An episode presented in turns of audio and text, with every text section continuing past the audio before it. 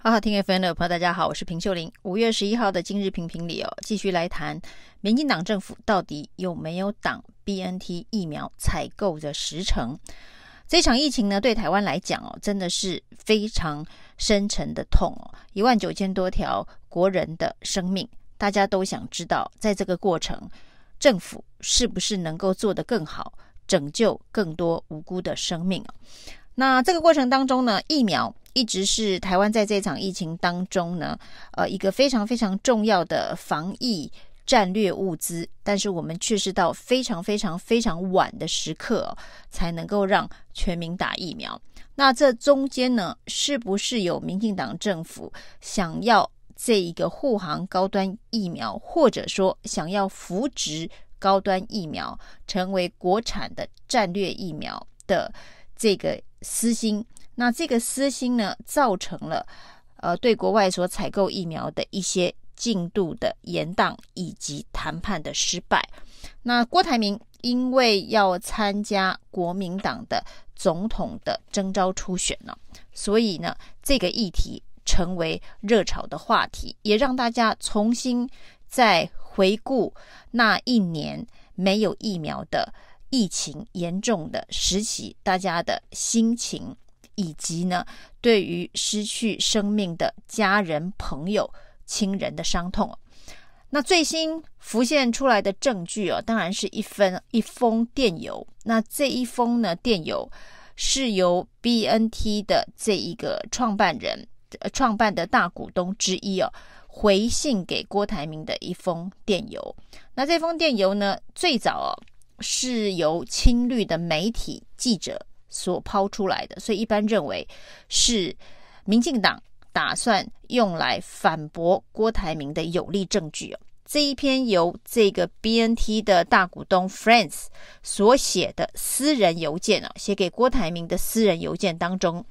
那被这一个抛出来的第一时间哦，府院党不断的洗风向，这封邮件证明了 BNT。从头到尾就没打算卖疫苗给郭台铭个人呢，因为呢，疫苗当时在全世界都是重要的战略物资，而且有紧急授权使用的问题，因为这不是一个呃经过正常的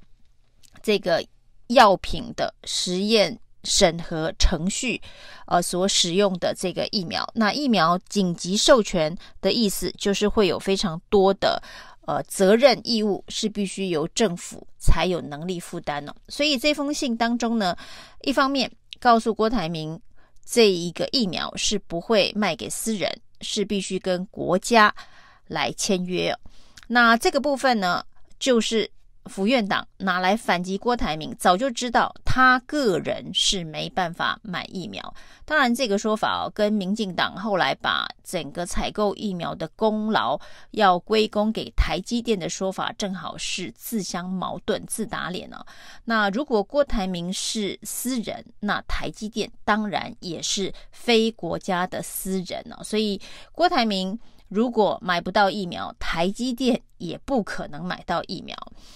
那所以呢，在这封信当中还有第二个重点了。这封信既然是由青绿的这个媒体记者所发出哦，显然府院党都为这封电邮背书。事实上呢，这个前指挥中心的指挥官王必胜在第一时间呢、啊，当然是为了跳出来应和这一篇这个媒体报道的风向啊，说没错。郭台铭早就知道 BNT 疫苗是不可能卖给私人的，那背书了这一封邮件的真伪哦，就是他认证了这个来自于 BNT 大股东 Friends 的邮件为真哦。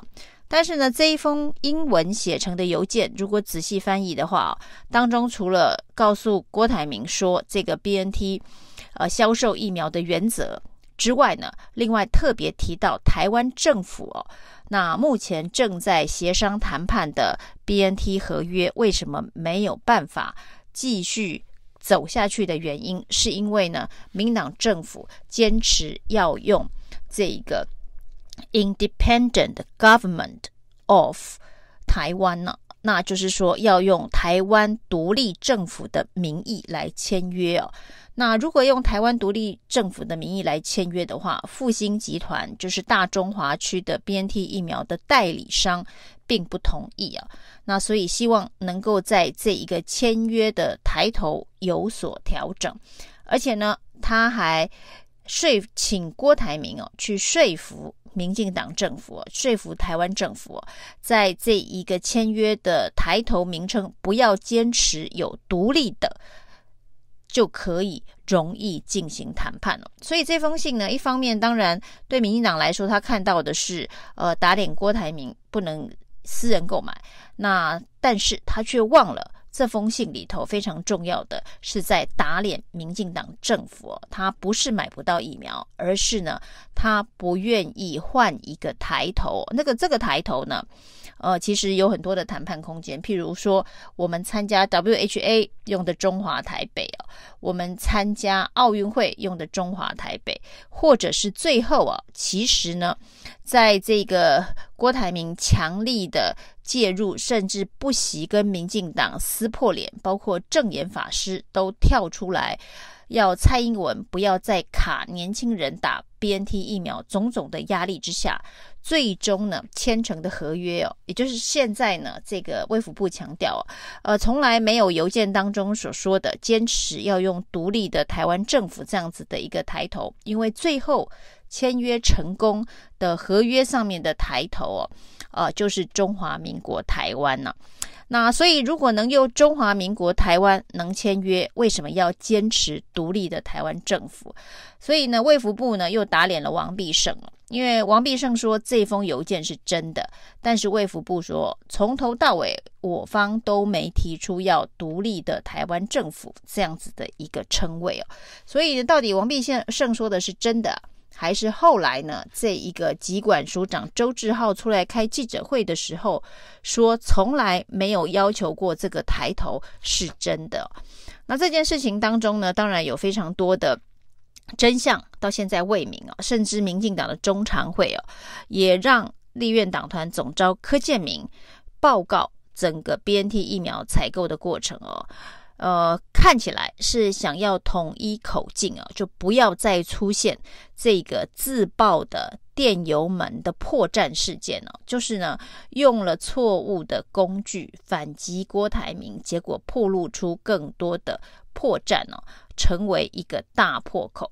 那但是郭台在柯建铭的报告当中哦，特别强调他跟李大为。是郭台铭在立法院总统府的对口，一起商议如何突破 BNT 疫苗的采购。所以呢，李大为这个角色，那确确实实存在，是总统府是蔡英文的窗口。但是柯建铭强调，他们这个专案小组的这个会议啊，是从五月二十三到六月十四。啊，似乎也是要跟到底有没有大小姐阻止买疫苗的这个事件做一个切割哦，连柯建明都切割了大小姐到底有没有说不要买疫苗了这个事情哦，因为这件事情就郭台铭的版本出现的时间序是六月十七号，他接到李大为的电话。跟他说，大小姐说还是不要买疫苗了。那柯建铭说他的协商角色直到六月十四，显然六月十四号之后的事情呢，呃，他理论上并不是太清楚。那六月十七号到底有没有郭台铭跟李大为之间的呃通联转达？大小姐说不要买疫苗，而郭台铭说那我可以给。大小姐一份承诺书哦，那这个承诺书当中说，疫苗只要买得成，他可以移民到夏威夷去，保证不选总统。那甚至呢，郭台铭说他还把这样子的一个承诺书手写下来，拍照传给李大为哦。那他不知道李大为有没有转交给蔡英文。那不过呢，最后呢，郭台铭。认为哦，他不应该跟蔡英文撕破脸，因为最终的目的还是要买到疫苗。所以呢，他再告诉李大伟说，他不会公布这个手写的承诺书哦，否则就撕破脸。那他写了八点声明，这八点声明当时大家看到也觉得非常的莫名其妙，因为呢，买疫苗就买疫苗，中间为何郭台铭还要自己强调他没有政治意图，没有商业意图？那他只是为了想要为台湾人民买疫苗。那在这个突兀的八点声明当中呢，他只提到他希望能够求见蔡英文总统，大家当面谈买疫苗的事情啊。如果呢已经开绿灯，蔡英文没反对，为什么郭台铭要求见蔡英文呢？